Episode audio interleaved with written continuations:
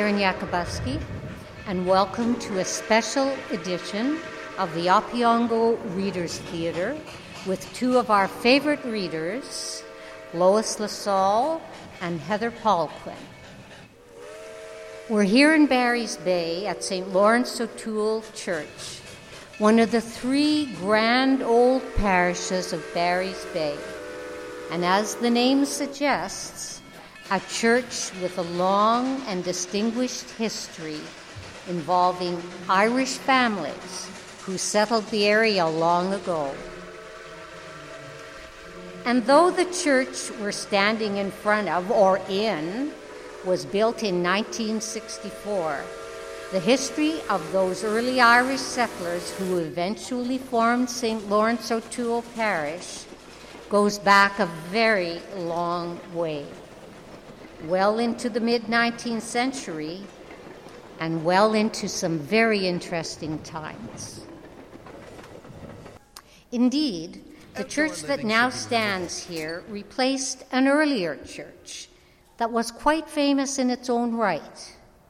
During the first half of the 20th century, one of Canada's great painters, A.J. Casson, better known as a founding member of the Group of Seven, was so taken by the old St. Lawrence O'Toole's singular beauty if not its name, St. Lawrence O'Toole, who ever heard of such a name, that Casson set up his easel just down the street and painted this parish church on a lovely day not unlike today.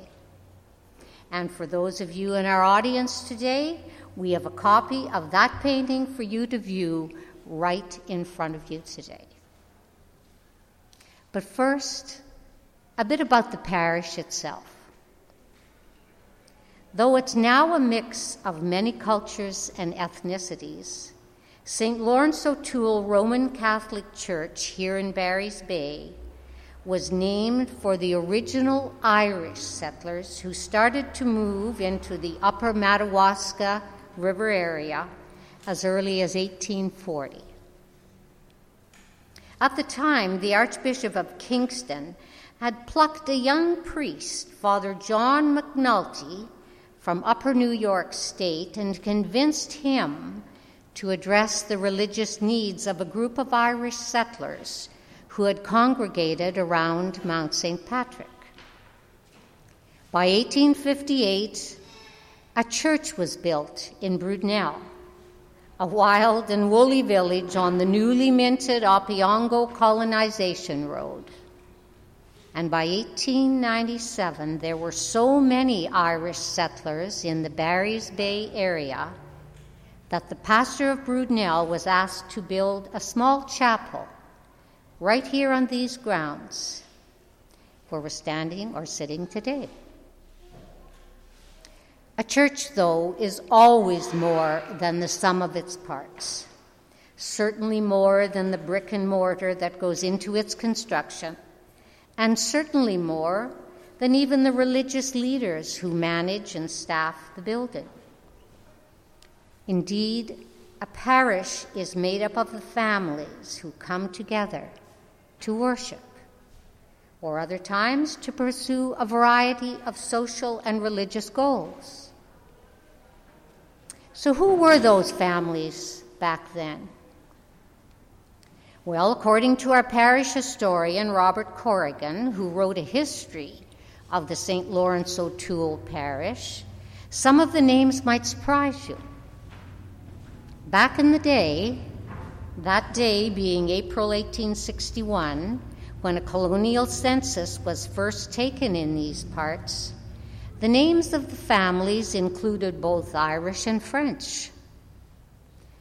There were James and Matilda Dara, Carl and Anne Sullivan, George and Mary Conway, James and Mary Dermody, and Baptiste and Agnes Valliere. Of course, there was no St. Lawrence O'Toole church to go to back then, and if they were lucky enough before 1855, They might see Father McNulty once in a blue moon, either on one of his many trips upriver from Mount St. Patrick, or on those rare occasions when they themselves made it down the river to Mount St. Patrick.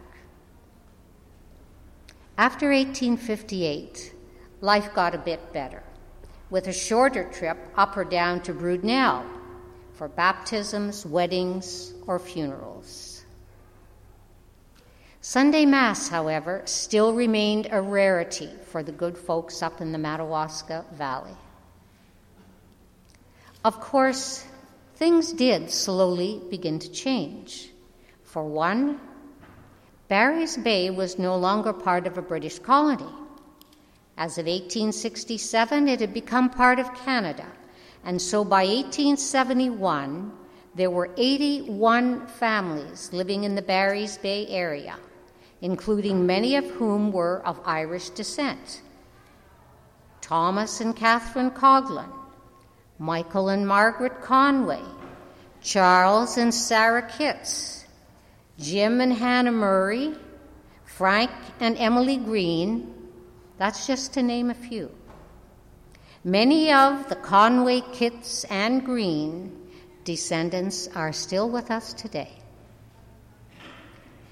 Ten years later, in 1881, these families were joined by others of Irish descent, including Martin and Mary Daly, and Charles and Rose Kitts.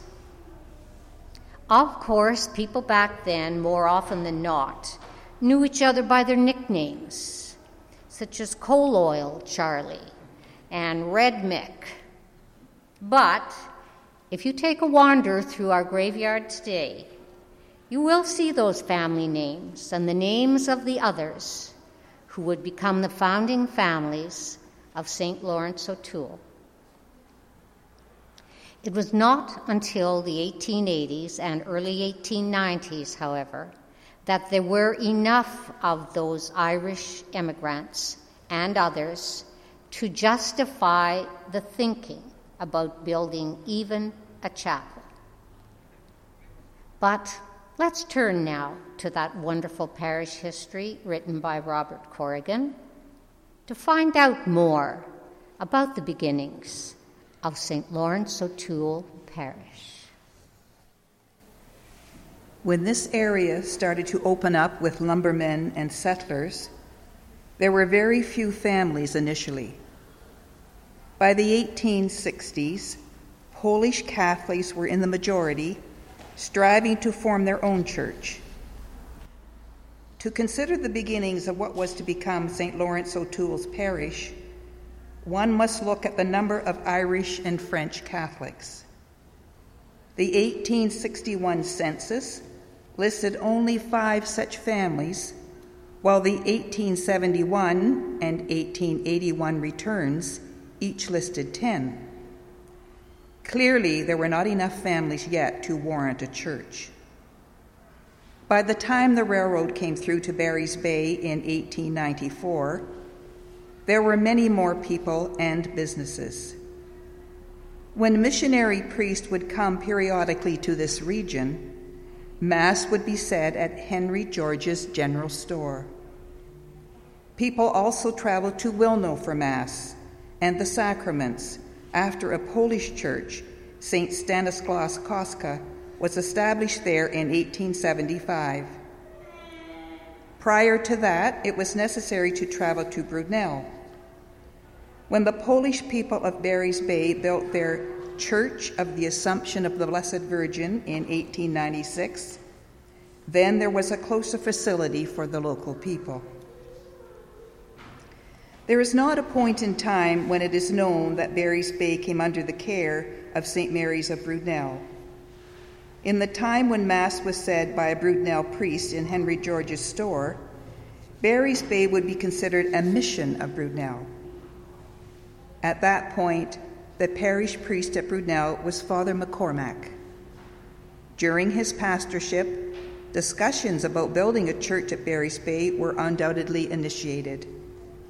When Father McCormack died in March 1896, Father Francis French took over the Brudenell parish with Father McKerney appointed assistant priest in December 1896.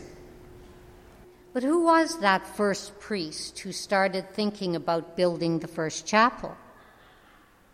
To answer that, we turn it back again to Robert Corrigan's book. James McCormick was born on October 4th, 1843, at Ballywanna County, Limerick, Ireland. On June 28, 1867, he was ordained to the priesthood by the Bishop of Kerry but he left Ireland almost immediately and came to Canada, where he joined his brother, Reverend John McCormick, who was pastor at Mount St. Patrick. And although Father James assisted his brother at Mount St. Patrick, he was soon appointed as the first parish priest of Brudenell on November 1, 1867. While in Brudenell, Father James McCormick first completed a rectory which had already been started and in 1871 he began the building of a new church in Brudenell. Later in 1891, he also built a church, St. Anne's at Cormac, a community named after him. He also built a chapel at Maynooth, but he had been ill for some time and his death was not unexpected. He died at age 52 on March 19, 1896, and he is buried in Brudenell. So, as you heard, just as things were getting underway here in Barry's Bay, Father McCormick passed away. So it was left to the next pastor of Brudenell, Father Frank French, to pick up the reins of progress. Father Lawrence French was born in Renfrew on September 5, 1868, a son of Francis French and Mary McKean. His grandparents, Francis and Ellen French, from Castlebar and Crossmolina, respectively, came from County Mayo, Ireland, to Canada in 1843. His grandfather was one of Father Mathew's famous temperance flock, who took a pledge of total abstinence from liquor. Father French attended the University of Ottawa and then the Grand Seminary in Montreal. He was ordained on December 22, 1894, at St. James Cathedral, Montreal, celebrating his first Mass in Renfrew the following day. Appointed as an assistant pastor at Mount St. Patrick, Father French was assigned to Brudenell in January 1896 to assist Father James McCormack, whose health was failing. Upon Father McCormack's death, Father French became the parish priest on the 25th of March and carried out the construction of a chapel at Barry's Bay, which was finally completed by 1898. Under Father French, churches were also built at Killaloe, Latchford Bridge, and Combermere. Father French remained at Brudenell until January 11, 1914, when he was moved to St. Francis Xavier in Renfrew. Later, during the First World War, he served as one of Canada's most distinguished chaplains in France and Belgium. He was made a lieutenant colonel, and on May 5, 1918, Father French was awarded the Distinguished Service Order, which he received from King George. During the war, Father French served at the Somme, Vimy, Ridge, and Passchendaele. But long afterwards, while returning from a trip to the Holy Land, Monsignor French suffered a heart attack and died on February 1, 1936. Yet, while still a relatively young man, Father French earned his wings in 1896, trying to figure out how to proceed with Father McCormick's design for building a chapel in Barry's Bay. On, 20, on April 28, 1896, Bishop Lorrain, accompanied by Father French, came to Barry's Bay by train from Pembroke to select a site for the chapel. In January 1897, Father French started raising funds for the building of a chapel at Barry's Bay and also for one at Killaloe. For example, concerts and picnics were held to help raise money. In one instance, a draw for a gold watch resulted in a gain of $300 to be used towards the two chapels. By August 1897, a site at Barry's Bay was still being considered with the assistance of an architect, L. Joseph Fauteux of St. Benoit, Quebec. Finally, on October 8, 1897, the bishop purchased one and a half acres in Barry's Bay from the Crown for $5. The original description was part of lot number 183, Range B north of the Opeongo Road, Township of Sherwood. Today, the address is 40 Opeongo Line, Barry's Bay. Less than a year later, in fact, on Tuesday, September 27, 1898, Bishop Lorrain returned to Barry's Bay and blessed the new chapel that had been constructed on the site by Robert and James Devine of Killaloe. Father Patrick Dowdall, parish priest of Eganville, preached the sermon at the Mass. The parish records of Brudenell describe the occasion as follows On this 27th day of September, in the year of our Lord, 1898, the chapel of Barry's Bay, a frame building 27 feet in width and 47 feet in length, was solemnly blessed and dedicated to St. Lawrence O'Toole, martyr, Archbishop of Dublin, by the Right Reverend Narcisse Zephyrin Lorrain, Bishop of Pembroke. The register was, was signed by Joseph Latang, Frank Stafford, and Henry George. St. Lawrence O'Toole remained a mission of Brudenell until October 1901, having already been served by two pastors, Father James McCormick and Father Francis French.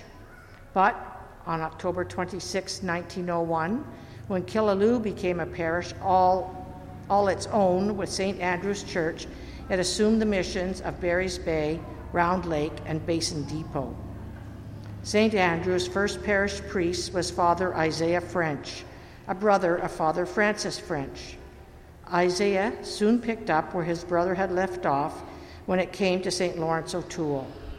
Father Frank French, before his departure in 1901, had already constructed the chapel here in Barry's Bay in 1898, but his brother, Father Isaiah French, had the same chapel moved further back on the lot, and in its place, he built a brand new church, approximately 75 feet by 32 feet or 23 meters by 10 meters. The old chapel then became the sanctuary of the new church. Bishop blessed the cornerstone of this new church on July 22, 1906. He then returned to bless the church itself on January 20th, 1907. Once again, as in 1898, Father Dowdall of Eganville preached the sermon. The church building cost about $5,000. It was a frame building crowned by a spire rising 70 feet or 21 meters from the ground. The chapel was moved to the rear by Peter Dooling of Douglas. The masons were Daniel J. Flynn of Eganville and Alfred Turner of Killaloe, while the carpenters were Fred Morlock of Eganville, Stephen E. Smith of Barry's Bay, and A. Cosmack. George MacArthur of Renfrew ironed the spire and placed the furnaces. John Kilgore was the plasterer, and the painting was done by T.X. Renaud's men under the supervision of Mr. Thurburn. In spite of stormy weather, a large congregation was present for the blessing. The choir was conducted by Joseph Latang. A general collection was taken up on the occasion amounting to over $200. As well, statues and vestments were donated for the new church. The bishop had arrived by train on Saturday and was a guest of Mr. and Mrs. Henry George. In addition to Masses on Sunday and Monday, the bishop visited the separate school and had a tour of the turpentine factory. On his arrival, many parishioners were at the station to say goodbye to Bishop Lorrain on that Monday afternoon. On another momentous occasion, June 28, 1907, the Redemptorist priest blessed and erected a mission cross in St. Lawrence Church and another one in the cemetery. The cross that was installed in the church is still present in today's church. It has been painted gold and hangs on the wall behind the altar. By September 1907, the parish of St. Lawrence O'Toole was well established. It included the Billings, Conlins, Conways, Dolans, Dooners, Drohans, Doonegans, Kerwins, Georges, Kitts, Latangs, Mahons, McDonalds, Murrays, Ritzes, Skibos, Smiths, Staffords, Sullivans, Whalen, and many others. On two occasions, adjoining land was added to the property of St. Lawrence O'Toole. On November 10, 1914, land was purchased for $200 from Martin and Margaret Daly and on December 21, 1921, Stephen and Ellen Smith sold more land to the parish for the princely sum of $1. In 1914, as was the custom, Father Isaiah French was moved to Eganville, and Father Archie Reynolds took his place at St. Andrew's in Killaloe, and thus, by extension, Father Reynolds then became responsible for the mission of St. Lawrence O'Toole in Barry's Bay. Father Reynolds made a small addition at the back of St. Lawrence's, adding a room for the visiting priest to stay before and after Mass. Upon Father Reynolds' death on July 10, 1930, Father Dan Breen was appointed as pastor at Killaloe, with Father Martin McNamara as curate. Four years later, in 1934, St. Lawrence's ended its status as a mission when it officially became its old, owned parish on July 1st, 1934. And so you've heard it was 1934 that St. Lawrence O'Toole achieved its own parish status. Now let's hear a bit about the three priests who played the greatest part in accomplishing that task. Father Isaiah French, who served from 1901 to 1914. Father Archie Reynolds, who was pastor from 1914 to 1930. And Father Dan Breen, who was pastor from 1930 until 1934 when the parish achieved its own status. Isaiah Alexis French was born in Renfrew on July 17, 1870, one of seven children of Francis French and Mary McKean. Father Frank French was his brother. His sister Anna joined the Order of the Sisters of the Precious Blood, while another brother, Michael, became a Christian brother. Isaiah French received his early education in Renfrew and Almonte and went on to the University of Ottawa and then to the Grand Seminary, Montreal. He was ordained to the priesthood in Montreal on December 19, 1896. His first role was secretary to Bishop Lorrain. After three years, he became a curate at Douglas and then Brudenell. Finally, on October 26, 1901, he became the first parish priest of St. Andrew's at Killaloe. Almost immediately, he built a separate school in Killaloe in 1902 and then a rectory in 1903. At Barry's Bay, he supervised the building of a new separate school in 1902, followed by the new church in 1906. A new school was also built in Killaloe after a fire destroyed the original building in 1912 and on July 1, 1914, Father Isaiah French was transferred to St. James at Eganville. Monsignor French died in Pembroke on December 5, 1943, at the age of 73. Both he and his brother, Father Frank French, are buried at Renfrew. Archibald Joseph Reynolds, a son of Bernard Reynolds and Jane Ring, was born on July 15, 1882, in Mercanson Township, near Madawaska. One of his teachers at Madawaska had been John Wesley Dafoe, who later became the editor of the Winnipeg Free Press.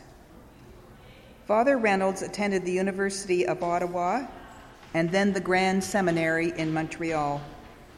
But it was necessary to withdraw from his studies for a while because of bad health, and so he later completed his course at Saint Therese, Quebec. He was ordained a priest on February 24, 1911, in St. James Church, Eganville. For three years, he served as curate at St. Francis Xavier's in Renfrew. Then, on July 1, 1914, he replaced Father Isaiah French as pastor of St. Andrew's at Killaloe. Father Reynolds was instrumental in building a convent at Killaloe for the Sisters of St. Joseph, who came from Peterborough in 1915 to staff the separate school. Prior to this time, Douglas was the only location in the diocese where the Sisters of St. Joseph were helping out. The school was also enlarged to include senior levels. In addition to being an able speaker, Father Reynolds accomplished much for the welfare and advancement of his parish. Father Reynolds enjoyed traveling and in May 1926 returned from a six month absence in foreign parts. He visited France, Italy, Syria, Palestine, Egypt, and Greece, among other countries, spending Holy Week in Jerusalem and Bethlehem. In Damascus, Father Reynolds was on a train that had bridges blown up behind it. Bombs and shrapnel kept falling during his stay there. Father Reynolds suffered a paralytic stroke while fishing in Round Lake on July 10, 1930, just days before his 48th birthday. Although his health had not been good for many years, news of his death still came as a shock to friends and parishioners. Father Reynolds is buried at Killaloe, where he had served as pastor for 16 years. And so it was, St. Lawrence O'Toole was again without a priest in 1930.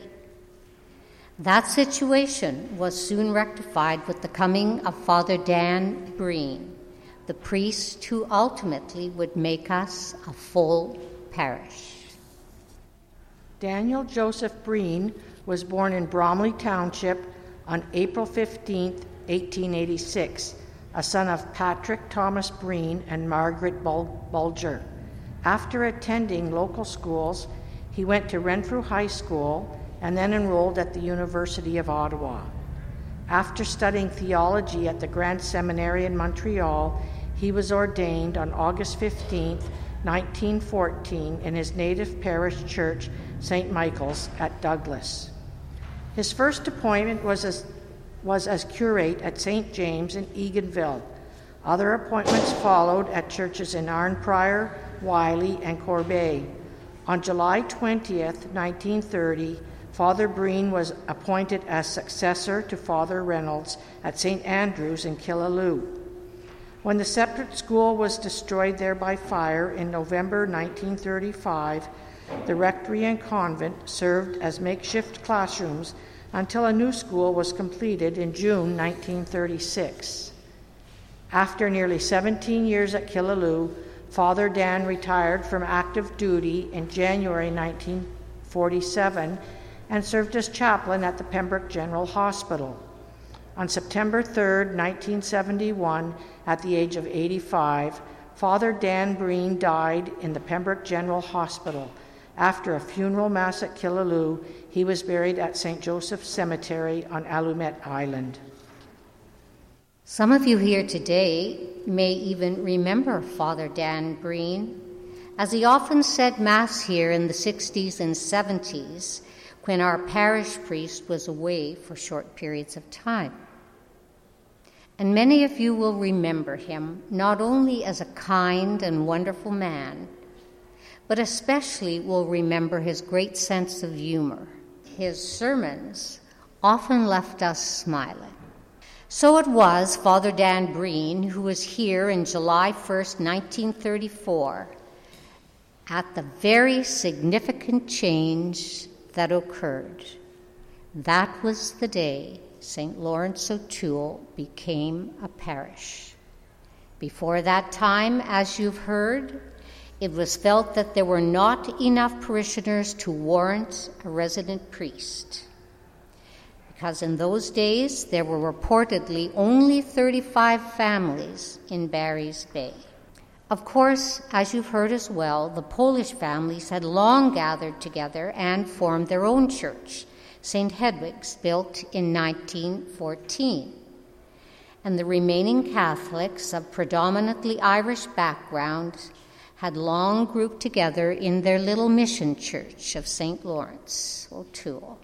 The result, of course, was an informal thing. Everybody simply knew those places, as sometimes they refer to them now as the Polish Church and the Irish Church. On the surface, it might appear that St. Lawrence's parish consisted of only non Polish parishioners, but appearances often confound reality. In fact, the so called Irish Church had always been the home of a broad mix of cultures. From the outset, French Catholics found themselves part and parcel of the Irish community, and so too the English and the Polish, and in more recent times, almost every ethnicity and nationality, such as Canada. So too with the Polish Church. Today, this is even more true at St. Lawrence's, with numerous Polish names mixed among the Irish along with the surnames representing many different ethnic backgrounds. In most communities, you'll find where there are two churches, there tends to be a divisional line. Not so here in Barry's Bay. Regardless of where one lives, we are all free to choose which church we prefer to attend. St. Hedwig's and St. Lawrence's both consider themselves inclusive places of worship and certainly inclusive places to gather for social events such as today's picnic. Both parishes, however, do retain underlying adherence to their historical roots of Polish and Irish. And so, as I mentioned, July 1st, 1934, St. Lawrence O'Toole became its own parish. For some, it was kind of a sad day in that we had to give up our mission status at the Killaloe mission, and we had to give up our Killaloe mission priest, Father Dan Breen. Regret was expressed at no longer belonging to Father Breen's parish. But on the other hand, Everyone was indeed glad to have a priest in full time residence at last. And that full time priest was Father Martin S. McNamara, formerly the curate at Killaloe, and better known to most of us as Father Mac. Martin Stephen McNamara was a son of Thomas McNamara and Bridget O'Brien. He was born on December 26, 1899, at Eganville, where he was educated at the Eganville Separate School and for four years at St. Alexander's College, Ironsides, Quebec. He then studied theology for a further four years at the Grand Seminary, Montreal, before being ordained at St. James Church in Eganville on May 29, 1926. Following his ordination, Father McNamara spent three years assigned to various, various parishes in Pembroke, Wylie, Chalk River, and Des Joachims before becoming named curate at Killaloe in June 1930. He was only at Killaloe for a month when the pastor, Father Reynolds, died, and Father Dan Breen assumed that parish. When St. Lawrence O'Toole became a parish on July 1, 1934, Father McNamara was already well known, having served the Barry's Bay Mission for the previous four years from Killaloe. Until a rectory was built 10 years later, in 1944, Father McNamara lived in an upstairs room at the back of the church. Ingeniously, he had fashioned an elevator like contraption for hauling firewood from the first floor to his room on the second floor. Active in sports as a youth, he continued this interest in later years as a coach of high school hockey teams. He also attended baseball games during the summer, recruiting children to return foul balls at five cents per ball. Father Mac was also known for his speed at saying Mass, often starting Mass well before the appointed hour. A person arriving in time for Mass according to the clock would sometimes find himself walking in at the middle of Mass. Father Mac also liked to see his altar boys in the sanctuary, whether they were actually serving Mass or not. If he noticed altar boys sitting among the parishioners, he would stop saying Mass and order them to get into their soutanes and surplices and get up on the sanctuary where they belonged. Not only did the altar boys cause him to interrupt Mass, but if the choir was off key, he would call out and let them know about it. Once, when the front door was left open for ventilation because of the summer heat, a dog wandered in while Mass was being said. Knowing all his parishioners and their pets, Father Mac looked at the owner and simply said, Get that dog out of here. Because of bad circulation in his legs, Father McNamara had to have a foot amputated. This was not successful, so more of the leg had to be amputated. Eventually, the other leg also had to be operated on. This was very upsetting to Father McNamara, especially when it was necessary to lose part of his second leg. Still, he was not going to be kept down. From his hospital bed, he telephoned a firm that made artificial limbs and asked them to come and see him immediately for a fitting. Nor would he stop saying Mass. He had an aluminum walker with four wheels made and that he used to get around on. It also had a seat that could be lowered when he was not standing and wanted to sit down during certain parts of the Mass.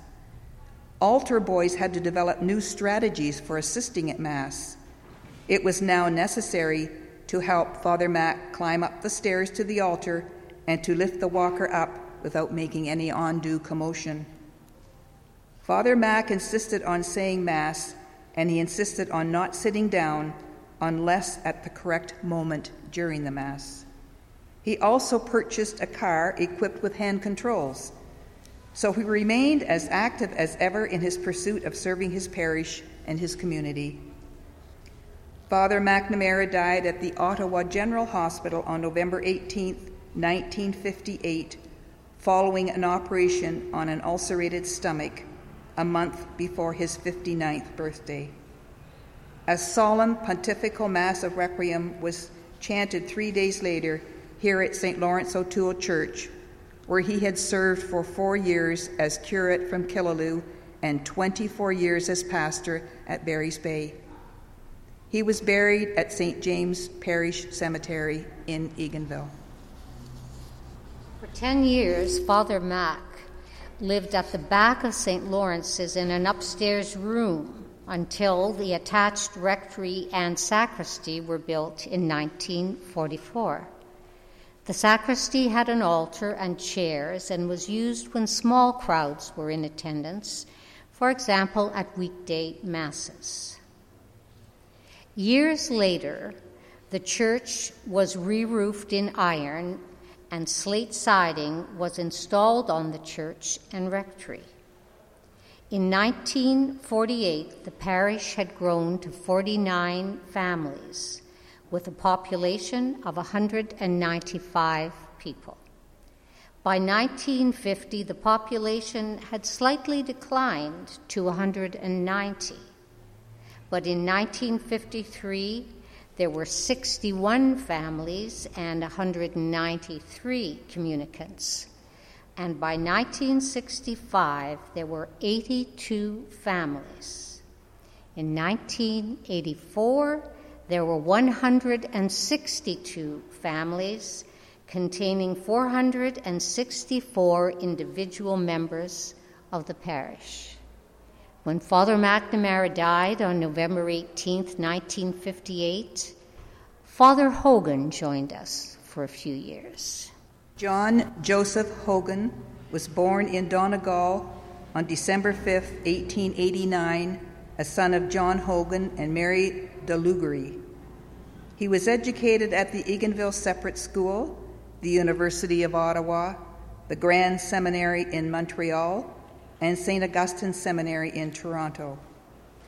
In his youth, he had a reputation as a very good baseball player. Father Hogan was ordained at St. James in Eganville on August 5, 1918, and was appointed assistant pastor in Mattawa. Before long, he was posted to Wylie, Chalk River, and Swisha. He then took over Brudenell in 1929 before being moved to Vinton, Campbell's Bay, and Maryland. But in 1958, Father Hogan was called back from the United States and took over St. Lawrence O'Toole on December 13, 1958. He only remained there a little over two years when ill health forced him to resign on April 8, 1961. But in his short time in Barry's Bay, he proved himself to be a kind and charitable priest and made many friends. Shortly after his resignation, Father Hogan died on September 30th, 1961, aged 72. He is buried in Eganville. Father Hogan is indeed fondly remembered in our parish particularly because he marked the last of the old style priests associated with that wonderful old building here, painted by A.J. Casson, the group of seven.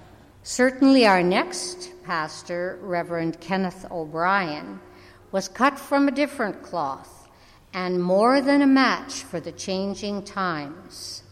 Those tumultuous 1960s that started with Vatican II and ended with a man on the moon. John Kenneth O'Brien, a son of Matthew O'Brien and Bridget Bradley, was born on June 17, 1904, at Esmond. Attending an elementary school at Esmond, Kenneth graduated from the Eganville Separate High School, studied philosophy at St. Jerome's College in Kitchener, and theology at St. Augustine Seminary in Toronto. Father O'Brien was ordained at the cathedral in Pembroke on June 14, 1931. Initially attached to his home parish at Esmond, Father O'Brien also served in Arnprior, Calabogie, Mackay, Douglas, Stonecliffe, Bissetts, Deux Rivières, and Osceola before coming to Barry's Bay in 1961. His major accomplishment in Barry's Bay was his building of this new church, rectory, and hall, all completed by 1965. It was especially interesting to listen to Father O'Brien's Ottawa Valley accent. It would seem that he had just arrived from Ireland. Undoubtedly, there were people who believed that to be so. Besides serving as a member of the Senate of Priests for the Diocese of Pembroke, Father O'Brien served as Dean of the Barry's Bay Deanery for six years and as a member of the Diocesan Financial, Property, and Building Committee for 15 years. On April 21, 1971, Father O'Brien resigned as pastor of St. Lawrence and became the chaplain at St. Francis Memorial Hospital continuing to live at the parish rectory. In May 1982, a year after his 50th anniversary as a priest, Father O'Brien retired at the age of 77 and moved to Marianhill in Pembroke. This did not last long, though, as Father O'Brien soon returned to Barry's Bay to live out his days at the Valley Manor, where he suffered a heart attack and died on January 16, 1985. He is buried in Esmond. When Father O'Brien first showed up here in Barry's Bay in 1961, little did we know that he would change the parish so profoundly and so quickly. By then, many parishioners had felt that the old church built in 1906 was too small. It lacked any hall facility and was in need of extensive repairs, so much so that retaining the original building was not deemed feasible. Father O'Brien acted quickly. In the space of five weeks from the day he was named parish priest here at St. Lawrence's, he launched a campaign to build a new church. He had two very good strategies. First, there was an effort already underway to raise funds to build a new Catholic high school to serve the young people of Barry's Bay and Whitney and Madawaska and Wilno. Although enough money, it seemed, could have been raised to build that school, Father O'Brien suspected that it would have been very difficult to maintain the annual costs of such a building, and decision was made, therefore, to drop the idea of a Catholic high school in the Barry's Bay. His second tactic then was to encourage each wage earning parishioner to pledge money towards the erection of a new parish church. And as it turned out, through the generosity of the parishioners, the mortgage debt for the new building was paid off in 1970 after only six years. A committee composed of Patrick Conway, Murray Daly, Charles Kitts, Casey Murray and M.J. Murray spent almost a year investigating the various plans of church buildings. And finally, when all the planning was done and all the decisions finalized, the old rectory was torn down and construction of the new church began in September 1963. The dimensions of the church itself were 31 meters by 14 meters or 101 feet by 45 feet, and a rectory was attached with a large hall in the basement, complete with a stage and full service kitchen. This was, in fact, one of the first modern churches in the diocese to be built for the implementation of the new liturgy under Vatican II. As a matter of fact, plans were changed regarding the altar while the building of the church had commenced. And once again, through the generosity of parishioners, all the furnishings in the church were donated, including the bells, three altars, communion rail, organ, and stations of the cross. The church records describe the blessing of the church in this way. On this sixth day of June, 1965, Pentecost Sunday, we, the undersigned Bishop of Pembroke, have solemnly blessed and dedicated to the service of God the new parish church of St. Lawrence O'Toole at Barry's Bay at 3:30 p.m. amid a large concourse of priests of the Diocese of Pembroke and parishioners of the parish. We started the ceremonies by the blessing and dedication of the cornerstone. We also offered up the holy sacrifice of the Mass and addressed some words of congratulation to pastor and congregation. The official sermon for the occasion was given by Reverend Emmett J. Murray, a son of the parish. The church is a splendid edifice, and great credit is due all those who participated in the construction. Architect was Don Griffin of Pembroke, and the contractor was Mr. Keach of Killaloe. About 50 priests were in attendance, and a splendid banquet was afterwards served, presided over by Mr. Paul Yakabuski, MPP for South Renfrew. Although the cornerstone was laid and the church blessed on June 6, 1965, the church was ready earlier than that and was actually being used by Christmas 1964. The exterior walls of the church and rectory are veneered in hard brick of copper shade and bark finish. The large roof of the church is shingled in asphalt and is angled forward at the apex as a protection for the front wall and large window there. The structure is crowned by an exposed tower of tubular steel, surmounted by a cross in which are suspended three bells of various size, one above the other, with the smallest at the top. The bells are operated electrically. The largest bell has engraved on its circumference the name of St. Lawrence O'Toole. The medium sized bell is likewise inscribed to the Blessed Virgin Mary, and the topmost carries the engraving of the dedication to St. Joseph.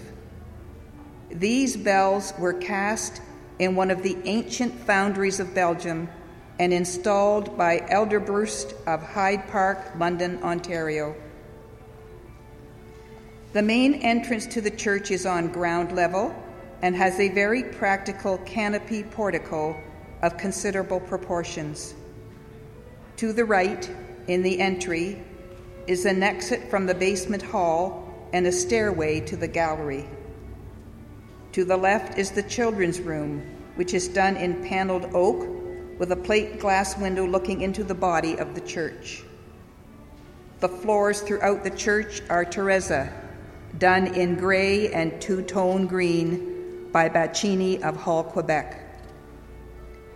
The pews in blanched oak are large, affording a seating capacity of 300 in the nave. Here, as well as elsewhere in the interior, the walls are completed in exposed brick and of the same shade as on the exterior. The stations of the cross appear to be sculptured figurines mounted on oak shelves affixed to these walls. The frames and sashes of the windows in the nave and gallery are of red cedar. Glazing is of cathedral glass in varied colors.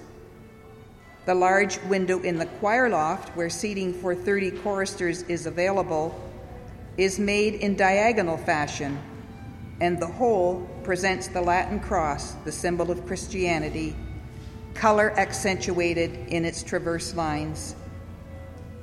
The roof of the church is supported by laminated wood arches, whose supports are incorporated into the walls proper. The ceiling in between is in fluted pine and painted. The hanging light fixtures are cylinders of copper. The whole building, including the rectory and hall, is operated under one heating system. On the sanctuary, the main altar is centered to meet liturgical requirements. The tail of the altar is of cream marble in one complete slab, and the pedestals are joined by shaped metalwork painted in deep green with the word Pax in gold worked into the lattice. The altar holds the tabernacle in burnished brass and is bolted to the table. The low candlesticks and the cross are of hammered brass. The marble for the altars, the pulpit, and the communion railing were imported from Italy. The communion railing and one small altar have been removed since then while a public address system and carpeting have been added. The large cross suspended on the wall behind the altar is made of oak with the corpus in gold.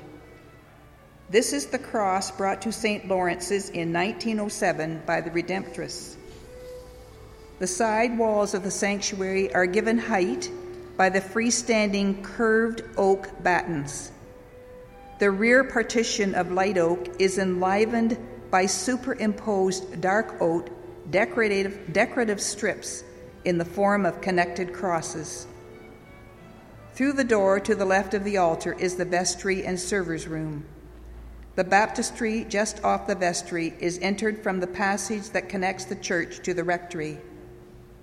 It is enclosed in light oak and grillwork with a facade of multicolored glass set in cedar frames. Ventilation in the main building is controlled by an electric fan high in the apex of the rear wall.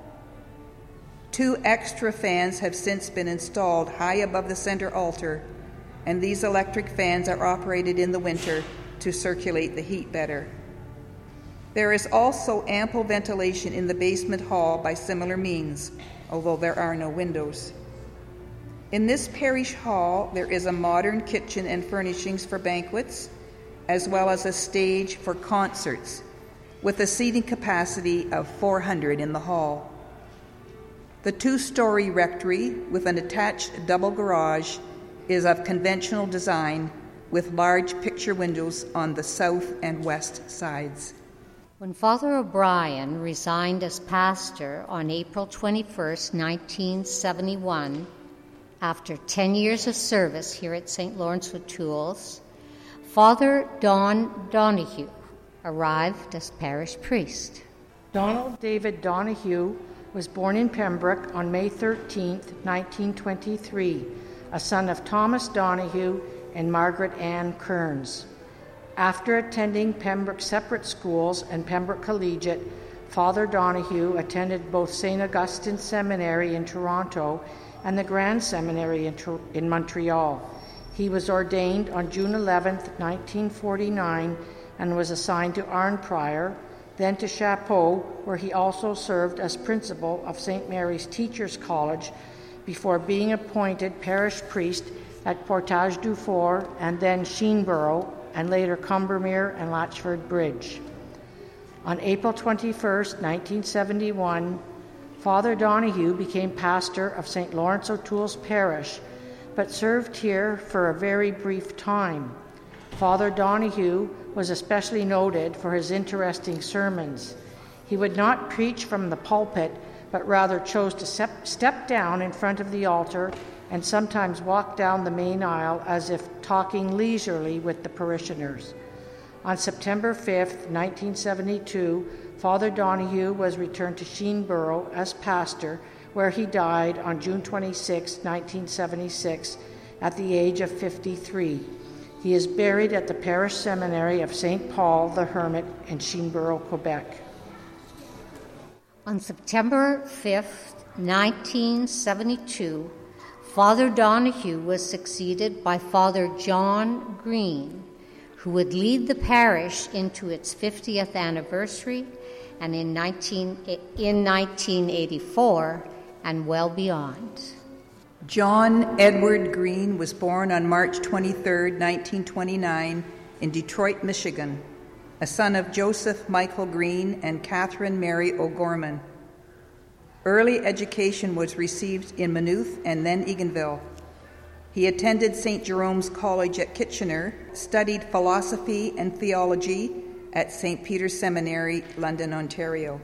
Father Green was ordained at Our Lady of Good Counsel in Deep River on May 31, 1956.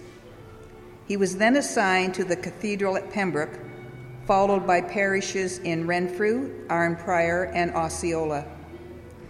On September 5, 1972, Father Green was named as parish priest at St. Lawrence O'Toole's in Barry's Bay. He was of a quiet, gentle disposition, both humble and modest, in many ways a striking contrast to his many accomplishments. A rare and gracious talent for dealing with the complex stresses of the modern church, he will always be remembered as a unique and inspiring man, especially among those who knew him well.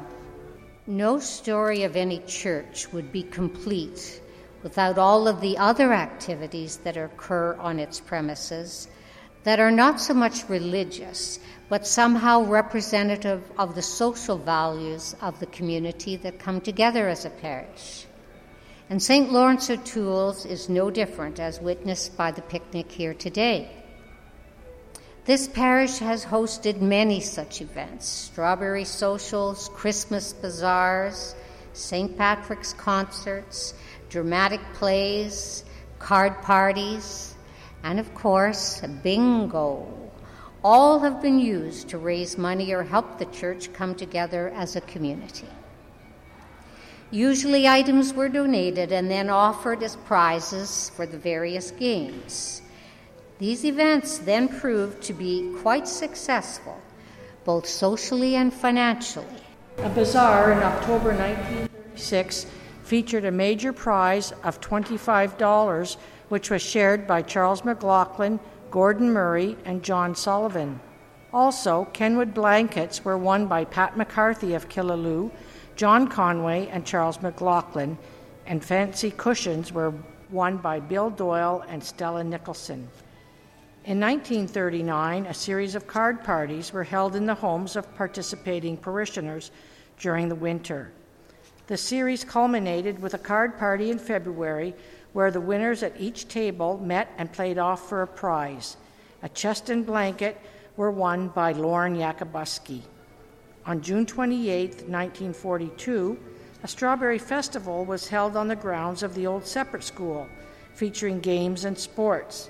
The main attraction on this day was a softball game between the girls of St. Lawrence and the girls of St. Andrews in Killaloe. The Barry's Bay team won in a close game with a final score of 10 to 9. Players that day for St. Lawrence team were Doreen Conway, Marcella Sullivan, Vivian Kitts, Edna Kitts, Nora Walker, Genevieve Walker, Mary Murray, Margaret Saran, Teresa Conway, and Maureen Murray. Afterwards, a supper was served by the women of the parish with Mrs. Norman Walker, Mrs. M. Kelly, Claire Whalen, and Sadie Jordan in charge of the tables. Several draws for prizes were made, including a Kenwood blanket won by Joe O'Grady. March 17th, being the feast of St. Patrick, patron saint of Ireland, it often resulted in a St. Patrick's Day concert. In 1944, an, event con- an evening concert was held at St. Hedwig's Hall. A play, Finnegan's Fortune, was presented that particular year, and the class cast included Dowdall Murray, Gwen Billings, John O'Malley, James Conway, James McNamara, Mrs. James McNamara, and Bernice O'Grady. Between acts, musical numbers, choruses, and drills were given. A tap dance by Bernice O'Grady and two vocal selections from Emmett Murray were heartily enjoyed.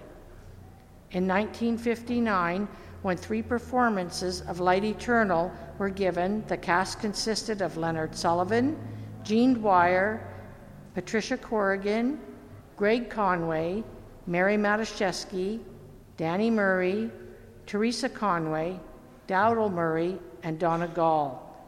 Before and between the acts, the crowd was entertained by Mrs. J. Dunnigan at the piano with Dougal McIsaac and Jackie Conway on violin. Step dancing was displayed by Joe O'Grady, his daughter Mrs. Jack Billings, and his grandson Basil Billings.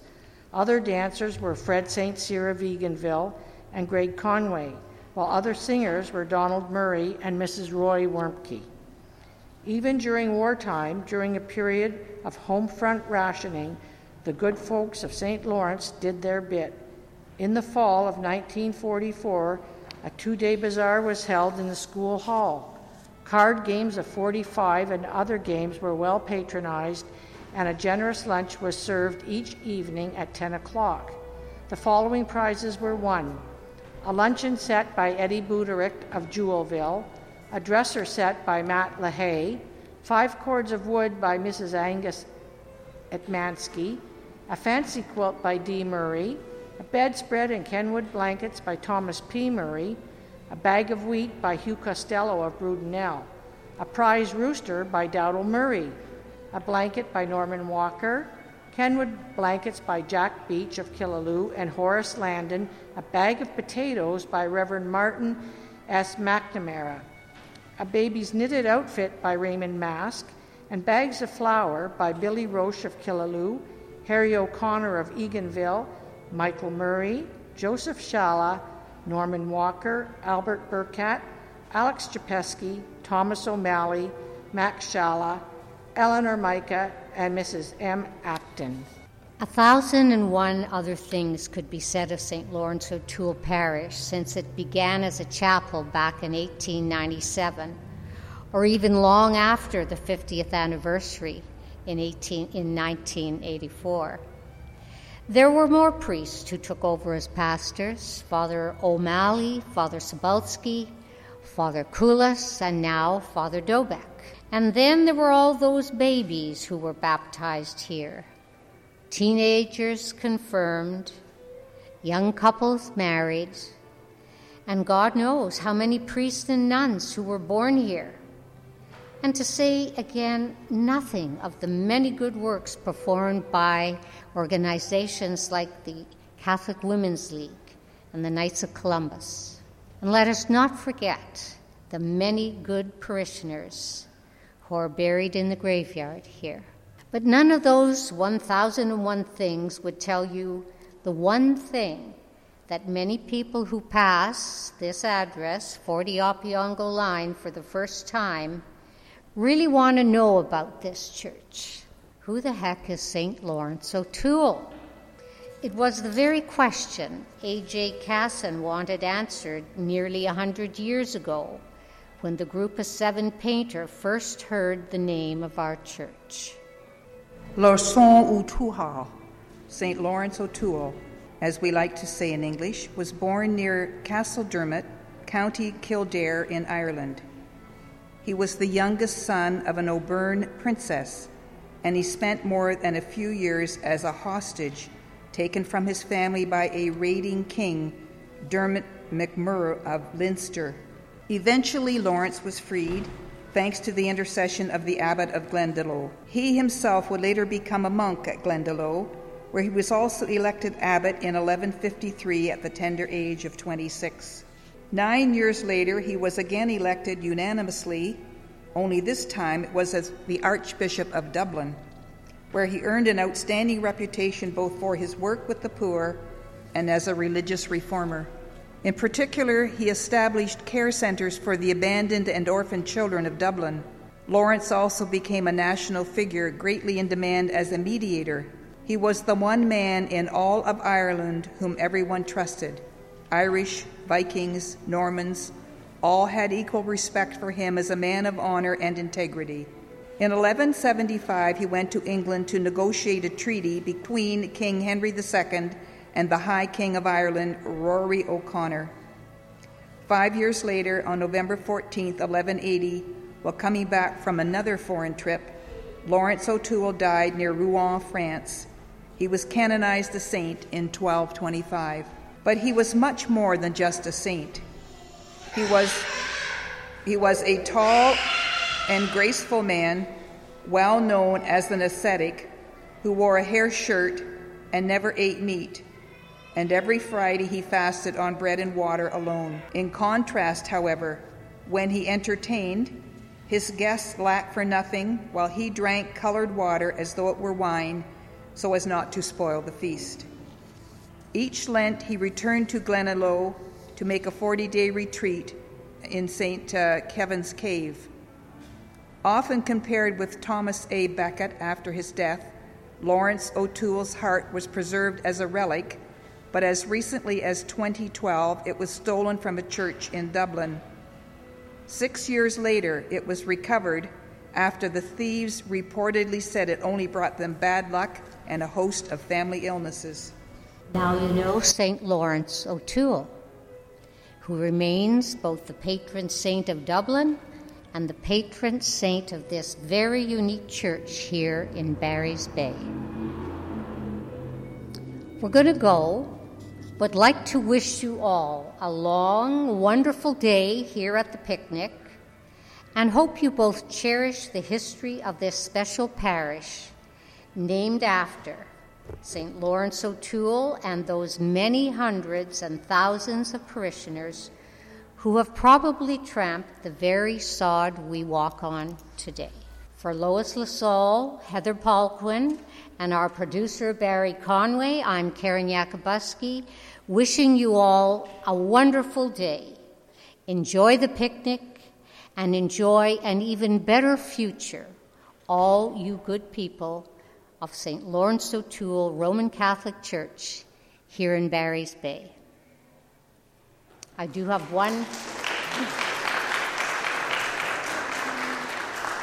I would like to introduce Robert Corrigan. Robert, if you would stand up.